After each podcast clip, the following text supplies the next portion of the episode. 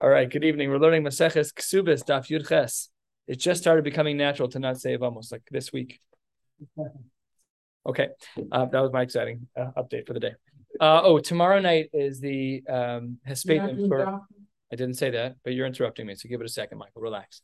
Um, tomorrow night is the Hespedim for uh, Rav Levin uh, and it's at the same exact time. So it doesn't really make sense to do that. I think we may I may jump it like an hour earlier. I know that's a little annoying, but we'll have to see what I can do.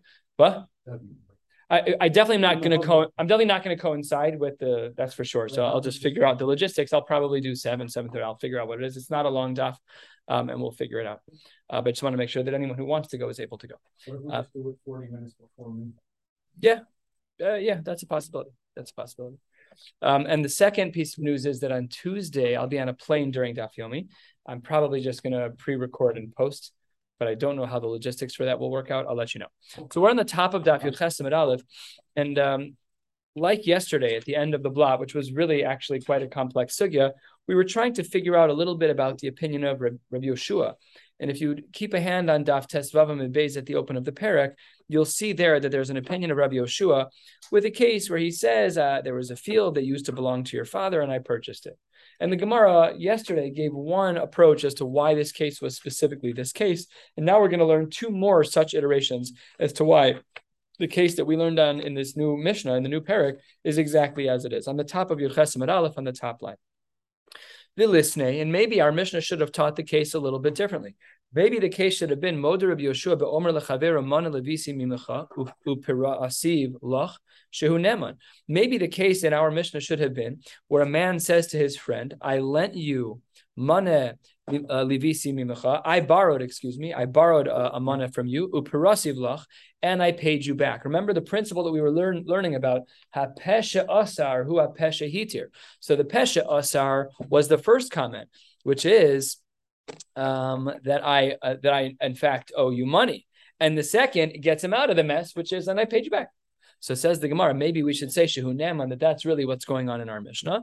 And our Mishnah says that can't be because the the rest of our Mishnah says Mishum de Kabbalah Misnei Sefer. What does the end of our Mishnah say, which makes this case impossible? It says Im Yesh Edim Shehu Lova Mimenu Hu Omer Parasiv Eno Neman. That had there been Edim, he would not have been Neman. But says the Gemara, that can't be because V'Hakaim Alon Hamalves Chaver Be'edim Eno Tzarach Lifroa Be'edim Lepara Be'edim. You don't have to pay with Edim, and therefore by definition that can't be our Mishnah because our Mishnah is talking about paying with Edim. That's obviously not what the case that's in our Mishnah. So then the uh-huh. Gemara suggests another possibility. We're eight lines down and says the Gemara, Maybe we can teach yet another possible permutation of our Mishnah that maybe Mode Rabbi Yoshua be'omer hmm. lechavero mana le'avicha biyadi. I have a hundred of your father. That's the pesha asar. He's admitting that he owes money to someone. The he'echaltiv pras, and I paid him back half. I know it's a strange language of a he'echaltiv, and I ate. It's really I made him eat. It's he'echil. What I fed him. Right. So that's where the grammar comes in from the from grade school, depending on what grade school you went to. It really does depend. Grant, I went to Hillel Torah, so I learned about some of these things. I don't remember any of it, but I know that this word means that he fed him and it means that money was paid back. Maybe that's the case of our Mishnah. Uh, and says the Gemara, that does not work. It can't be that that's the case where it's Pesha Asar, which is also Pesha Hitir in this case. Why not? Because Ali Bataman. Who is that like? Now we're going to actually learn the rough sketch of the brisa before the brisa. And here's the rough sketch. If it's according to the Rabbanan, how do the Rabbanan look at a case like this? This is the same as Hashavas Aveda. It's no different than returning an object. I'm just saying, I owe you money. So here's the money that I owe you. We equate this return of a loan, um, we equate this return of a loan to Hashavas Aveda. And ben Yaakov, if it was according to Rabbi ben Yaakov, Ha'amar Shavua he holds that actually a Shavua would need to be taken in this case because this is a case that we refer to in the learning world as modeh b'mikza sataina. What does this guy admit? What was the case here?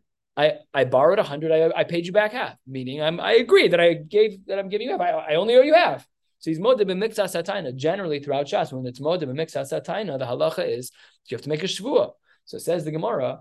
If he holds like the Rabbanon, then it's like Hashava Saveda. That's not our case. If he holds like Rabbi Lazar ben Yaakov, then he's requiring a Shua. Our mission doesn't talk about Shua, so it can't be like that either. What is the bigger Mari Makom here says the Gemara Detanya, third of the way down in Chesed Aleph. What is the Brisa, right?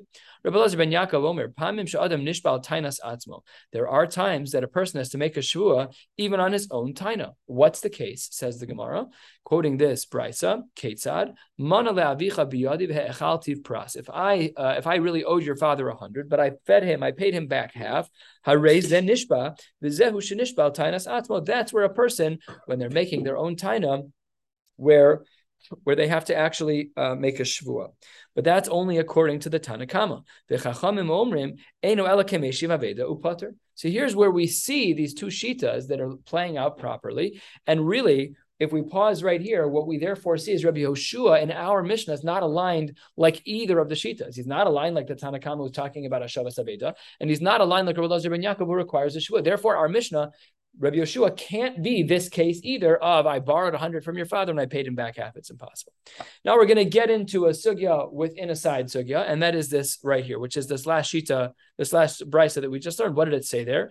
Rabbi Lazar ben Yaakov lesle meshiv avedo pater. Does Rabbi Lazar ben Yaakov ever have a case like this where it's where he views it as hashavas aveda and not as making a shua b'tainas atzmo? Says the Gemara, Amar Rav, what was Rabbi Lazar ben Yaakov talking about over here? Betoa no katan where there was a child who made the claim. We're going to see soon that this word katan is a misunderstood word. It doesn't mean child in this case, but right now we're assuming that it means a child. Says the Gemara, wait, a katan never makes a shvua. Amar mar, We don't make a shvua if a child is the one who makes the claim. Says the Gemara, you're absolutely right. In this context, what does katan mean? My katan. And the Gemara answers that we're talking about a gadol, because that's not confusing, right? When you call the katan a gadol, then that's confusing. Asks the Gemara, well, then why did you do that? katan. Why did you call this guy a katan? He's 25 years old. Why did you call him a katan? He's a gadol. Says the Gemara, because relative to the other players in the story, he was the child. What was the case? when it comes to his father's uh, his father's wealth, his father's estate, katanu.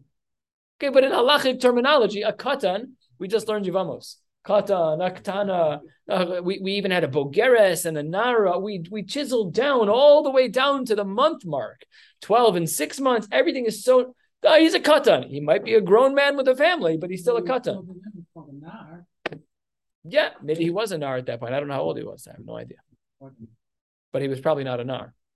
So we see this application as well, where it's referring to him as a katan, but it's not actually a katan, and really it's mili de aviv. Says the Gemara. Hold on one second. Ihachi, if it's true that the son was representing the claims of his father, then that breaks what our Brisa was talking about. We had said, and Rebbe Lazar ben Yaakov presented like this: What is a tainus atzma where you make a shvu? And we gave the answer. Says the Gemara, Ihachi, if it's the son talking about the father, it's tainus atzmo. That's not tainus atzmo. It's tainus acherimu. Then he's talking about somebody else. That's not the same case. That's not what we're talking about. Our Brisa was talking about tainus atzmo. But if you're saying that the child was giving a taina for his father, that's tainus acherim. He's speaking about someone else's money. And what do we know about Tainus Acher Vodas Atzmo? That's normal. Kol he, in every case, we have Ta'anaso, Ta'anasa, Tainus Acher Vodas Atzmo We're always talking like that in Bezdin. One guy says, you owe me X, and the other guy says, okay, fine, here's the money or not, whatever the case. That's a classical case, but that's not Hodas Atzma. That's not our case. Ella, you're right. Says the Gemara, what is going on with this brisa between the Chachamim and Rabbi Lazar ben Yaakov? The Gemara says six lines, five lines from the bottom, Hacha Rabba kamiflagi. Really, what they're arguing about is the Shita of Rabba. Dama Rabba, Rabba says, why is it that we have a Torah law that when a person is moded to half of the taina, that when he's moded to half the taina yishava, that he should make a shvua. So the Gemara says, and this is a principle that we need to recall throughout Shas. This will come up a lot, certainly starting now, really not so much in the past, but certainly as we get into Nezikin and Dine Mamanis. What is this principle? Chazaka, it's a halachic chazaka. Ein adam meiz panav bifnei bal People the psychology of human beings is that they will not walk up to a person from whom they borrowed money, look them in the face, and say, I borrowed nothing from you. People don't do that. Maybe today things have changed, the brazenness has changed. What? Yeah, I think uh, I, I, don't know. I'm not questioning the halachic chazaka. I'm just if you're a regular person, the chazaka applies. The chazaka is a halachic assumption is that a person will never lie in the face of the lender. If you lent me a thousand dollars, I'll never look at you in the face and say, what are you talking about? You never lent me money. Because you look at me like, what are you talking about? I I have a carbon of the check. What, what are you talking about? I, it's clear. We, no one, people, the psychology of the Gemara is, the Chazaka is that people don't lie in the face of their lender. They just don't do it. The borrower will not lie in the face of the lender. And I'm just saying that societally, that may not be true anymore. But if you're a regular, normal person, you, you have a normal boundary that you just, your brain doesn't let you cross it to, to say, what are you talking about? It's not true. So this is a halachic chazaka.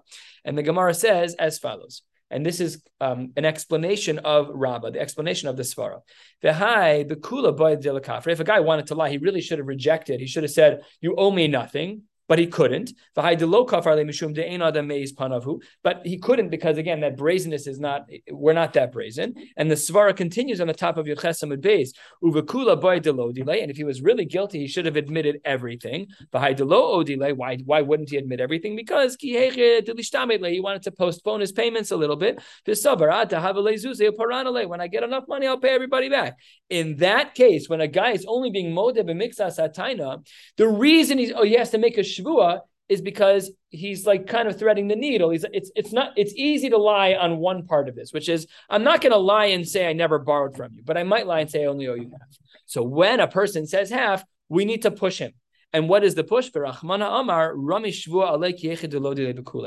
going to force a shvua on him so that if he really does owe the whole thing, he'll be like, okay, but a shvua, that's too much, and I'm not going to lie anymore because the consequences for shvuas are severe. So therefore, he's that that's how we kind of keep him honest, is that we force him to make a shvua. Whenever a person's motive mixas sataina, we instantly assume that he has to make a shvua, and that shvua is meant to keep him honest. That's the halachic system of on the one hand, you have the chazaka of and at the same time, so that he doesn't lie on the flip side and say, I owe you nothing or say I only owe you half just to keep him honest, he has to make a shavua. Now, how does that play out with our conversation? So here's how the two Tanoim would hold based on Rabba's concern.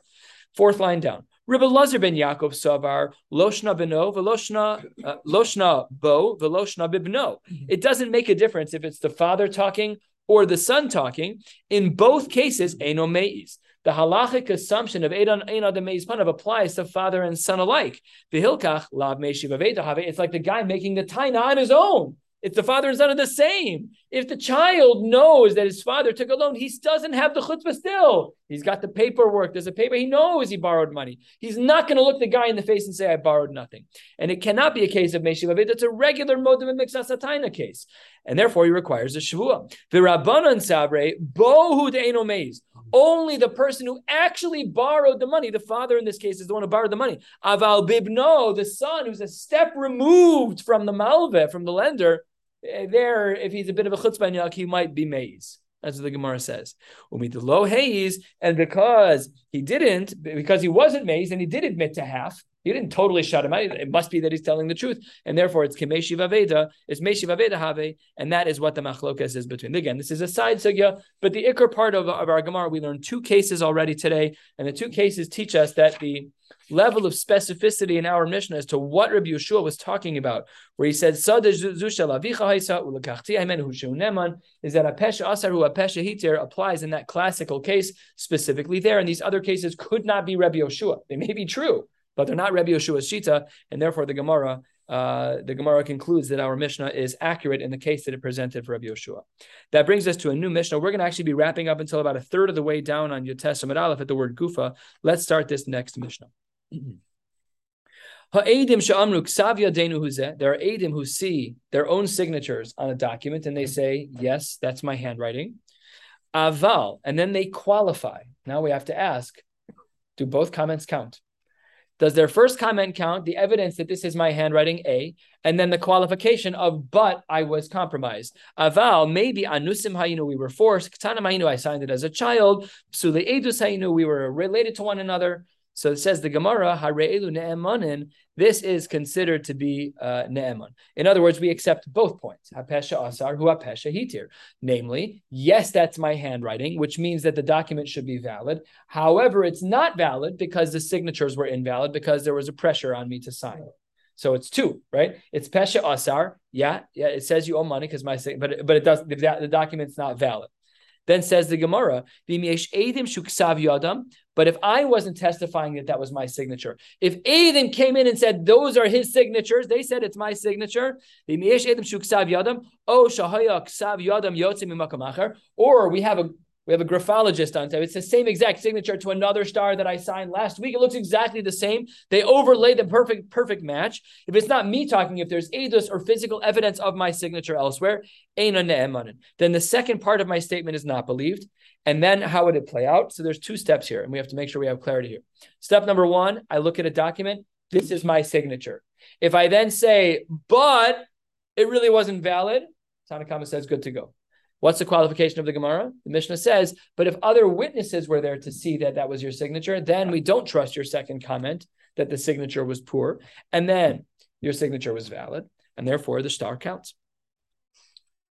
Amar Rami bar Chama. There are two possible ways to understand this line of Rami bar Chama. The Gemara will present both cases. We're not sure if when Rami bar Chama gave Shir, if this line that he said was talking about the Seifa of the Mishnah or if it was talking about the ratio of the Mishnah. He gives a qualification. We're not sure where his qualification applies.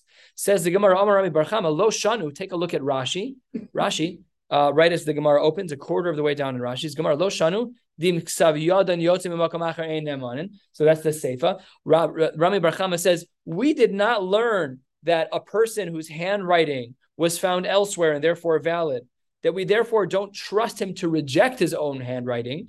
Oh, so where do we know that that's true? Loshanu amru anusim hainu machmas mamon. That's only true when they say that they were paid off. Aval anusim hainu machmas nefashos. If they were threatened by by death, oh, someone's going to kill you if you don't sign here. So then hare elu ne'eman. Then we do trust those signatures. Amar le Rava kol kimine. That what? Either your brains or your signature on paper.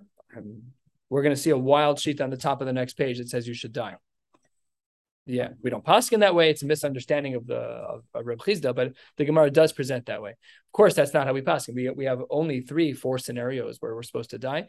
Um, the Gemara will speak about those. Obviously, the Gimel Mitzvah Hari and whenever there's a massive Chil Hashem with a minyan, any other that even by Dini Derabanan, there's some shitas. Okay, let's get back to the Gemara. The Gemara says, "Amarle Rava Kol Kimine." That's a little bit much, uh, and he he says, "How can that be?" Kevan Shehivi Higid. Once a person gives testimony. He can't go back and give a second testimony. So even if he gave that first testimony under duress, okay, but kevan shehigid choser. I mean, in American law, we have this about cases that are tried, like double jeopardy. Like you can't try the same case twice. But that's not quite this because this is on one person's ages. Uh, absolutely, you can. That you might be perjured. Yeah. That's perjury, but we don't even allow for that.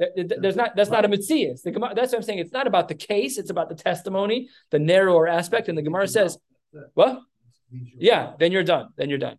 And of course, when we do drisha v'chakira, we're we're like asking a billion questions. We're like, where exactly were you? Everything is so nuanced. So, like, because the questions are so specific, so therefore it's less likely that a person is going to lie. And if they recant, they're done for. And says the Gemara, Kevan Shehigid, once the testimony leaves your mouth, Shuvenu Choser Magid. So it can't be that by uh, by Nefashos, where we then say, oh, we all of a sudden we trust him. It doesn't make sense. So says the Gemara, Vechitema, maybe you'll say, Hani Mili Al Peh. Maybe we'll say, when do we say Kevan Shehigid, Shuvenu Choser Magid? That's Al Peh. That's by verbal testimony about Bishtar Lo, but on a document, maybe the rule doesn't apply. The rule of Kevan Shehigid, Shuv Choser Magid, maybe it doesn't apply to a star. That's not true. Halfway down, Yurches Amid Beis, Vamarish Lakish that if a person signs on a star, it's no different than them having been investigated and interrogated in Bezdin, which is al peh, which means that star and peh are equal as it relates to the din of kevan shehigit shuveno magid. Kevan shehigit shuveno magid. So therefore, that can't be. Ella, we have to totally re-understand Rami bar Chama. We thought Rami bar Chama was talking about the Seifa, where he said there, there was an ones and he was forced to sign. Says the Gemara, that's really not correct. Two thirds of the way down. Elaki itmar, when there wasn't a, a memra, when there was a statement by Rami bar Chama, aresha itmar. It was talking about the beginning of our Mishnah. What did it say in the beginning of our Mishnah? Hare elu ne'emanin, hapesha asar He said, yes, that's my signature on the star.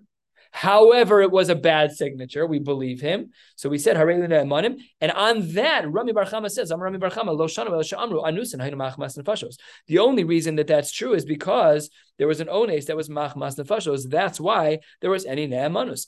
Aval, Amru anusin hainu machmas mamon ein But if a person says that they were anusin machmas mamon, that they were forced to because of a bribery, whatever it was, ein and we don't believe him. So my time, what's the difference with money?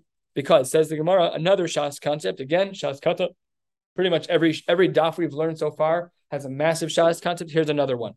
Ein adam mesim atzmo rasha. It's uh, pleading the fifth, but in a slightly different iteration. We're not even registering we're not even registering what you're saying. You cannot walk into Bezdin and say, I'm a rasha. That's just not the way that it works. And you're saying that you agreed to take a bribe and therefore nobody's going to even believe you. rasha. That's not even a poss- that's not even possible. Rashi, three lines into the wide lines. rasha. Eino ne'eman lifsoles atzmo mechaz kaso. Dekarov huesel atmo. Dekarov pasal edus. The lumdus of saying that Ein Adam Mesim Atzmo rasha is that I can't give evidence testimony about me because I'm related to me.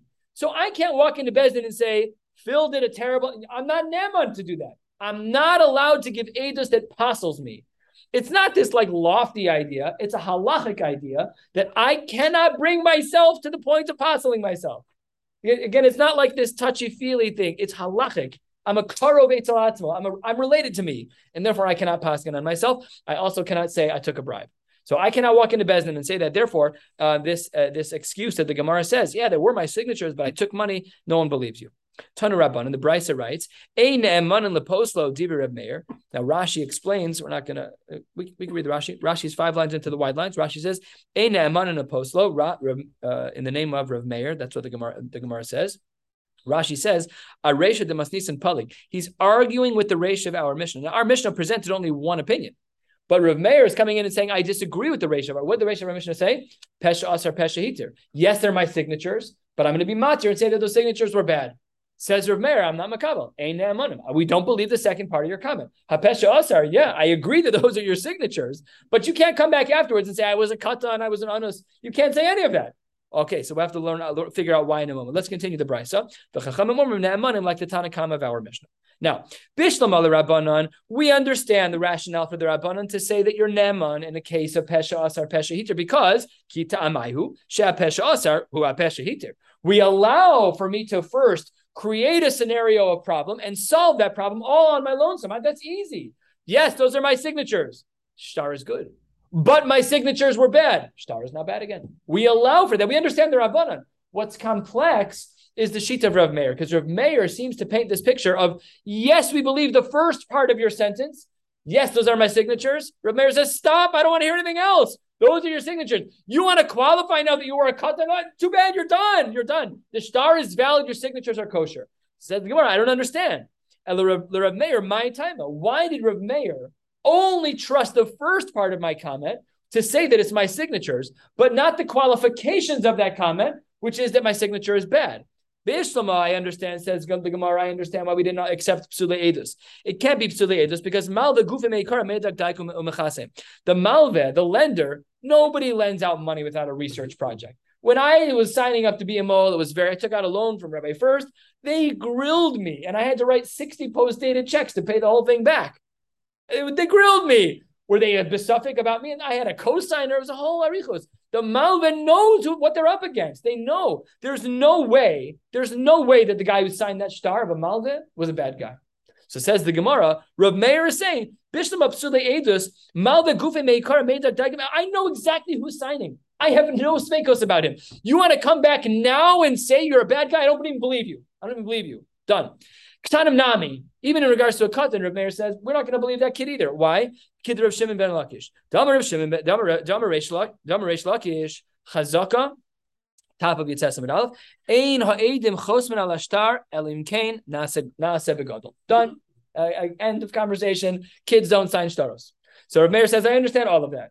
But where is the thorn in the side of the sheet of Rav Meir? Where he believes the claim that it's my signature, but ignores the qualification that, the, that there was a psul. It's in this case on the second line, New Testament, Aleph Ella, Anusin, my timer. If the chosman, if the signers were forced, if there was an ones, so then why doesn't Rav Meir believe them? Says the Gemara, and this was the crazy answer, Michael, that I was telling you about. Amr Rav Chisda, because Kasavar Rav Meir, Edim Shamrlem Chasmu Sheker V'al Taharogu, sign so that I don't kill you. Yehargu V'al Yechasmu Sheker.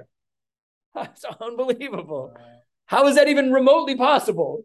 And the Gemara rejects this outright. Amar le Rava, hold on one second. This is basics.